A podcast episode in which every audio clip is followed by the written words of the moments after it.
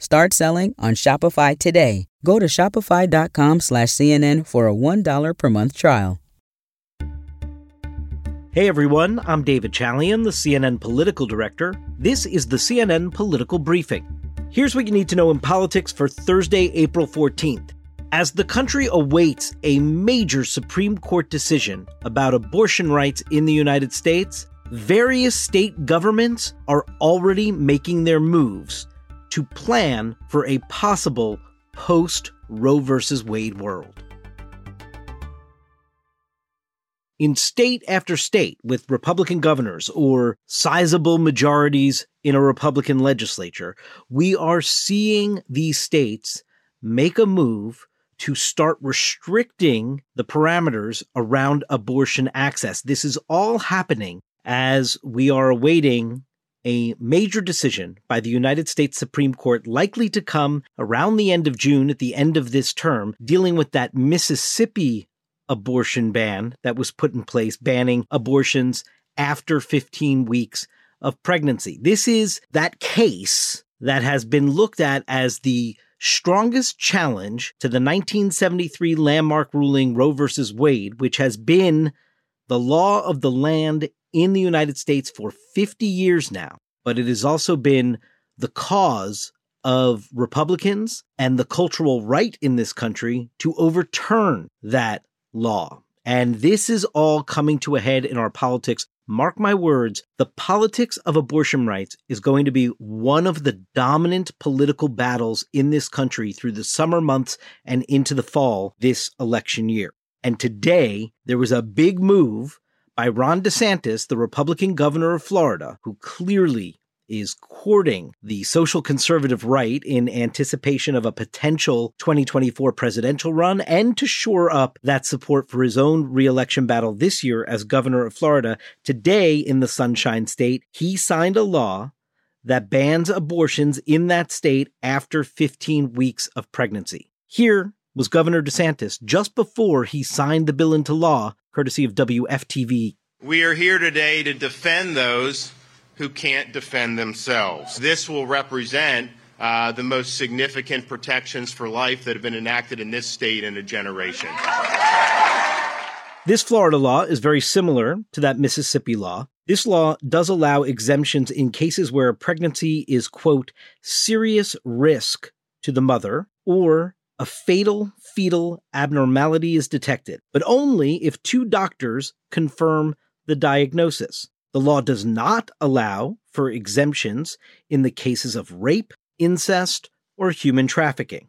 The state previously allowed abortions through the second trimester. In fact, it was one of the most permissive laws in this area in the southeast region of the country. Abortion rights advocates say anyone seeking the procedure often came from neighboring states to Florida. The law DeSantis signed today is slated to go into effect July 1st. And this is just the latest state to head down this road. In Kentucky, the Republican led legislature overrode its Democratic governor's veto of a bill that bans most abortions after 15 weeks. The restrictions will make it so that Kentucky's two clinics have to stop providing abortions.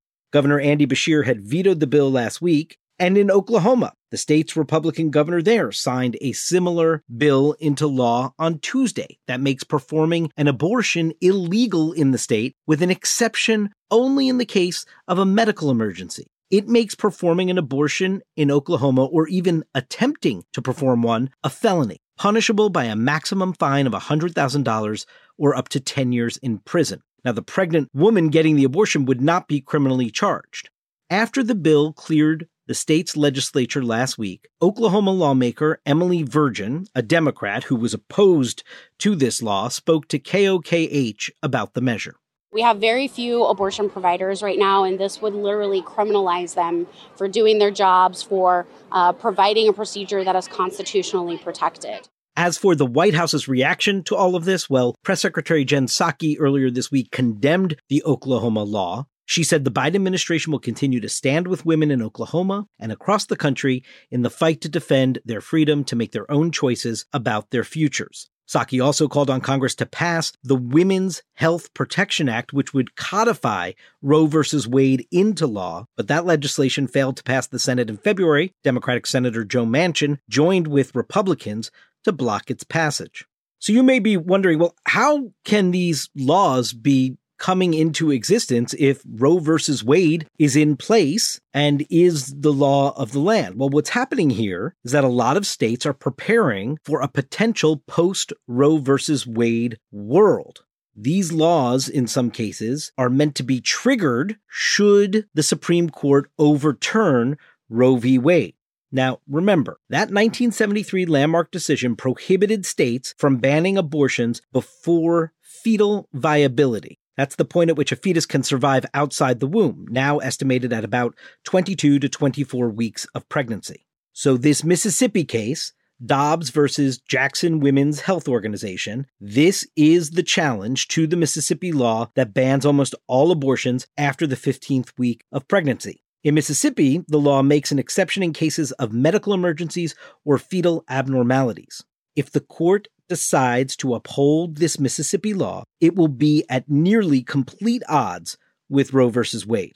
When the oral arguments occurred for the case back in December, we got some tea leaf reading that suggested the conservative majority on the court seemed poised to uphold the Mississippi law and start really dismantling Roe versus Wade. Some observers wonder if the court will find a way to decide on the Mississippi law, but somehow not have it overturn Roe v. Wade. But if the court does upend its precedent, this will be an immense victory for the social conservative right in this country, where this has been the life force for 50 years of anti abortion rights activism.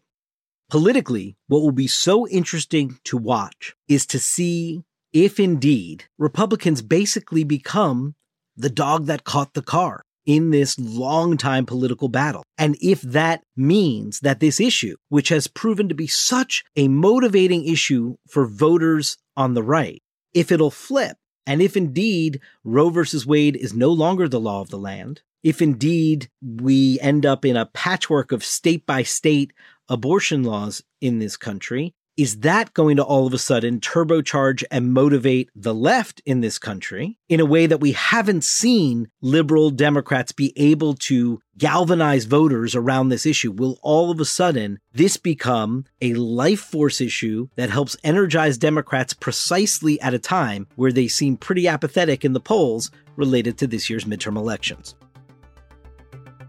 That's it for today's political briefing. Thanks so much for listening. And please take a moment and be sure to follow us wherever you get your podcasts.